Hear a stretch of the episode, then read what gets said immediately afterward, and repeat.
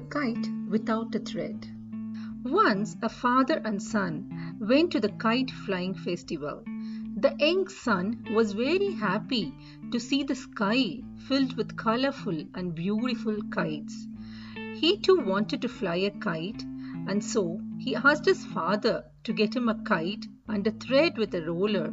So the father went to the shop at the park where the festival was being held and he purchased kites and a roll of thread for his son. His son started to fly the kite. Soon his kite reached high up in the sky. After a while, the son said, Father, it seems that the thread is holding up the kite from flying higher.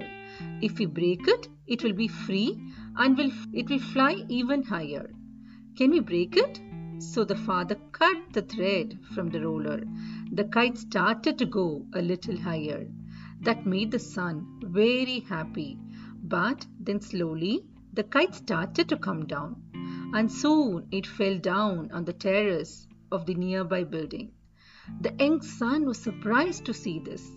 He had cut the kite loose so that it can fly higher, but instead it fell down. So he asked his father, Father, I thought that after cutting off the thread, the kite can freely fly higher. But why did it fall down? The father explained, Son, at the height of life that we live in, we often think that some things we are tied with are preventing us from going further high. But the thread was not holding the kite from going higher, but it was helping it to stay higher when the wind slowed down and when the wind picked up, you helped the kite go up higher in a proper direction through the thread.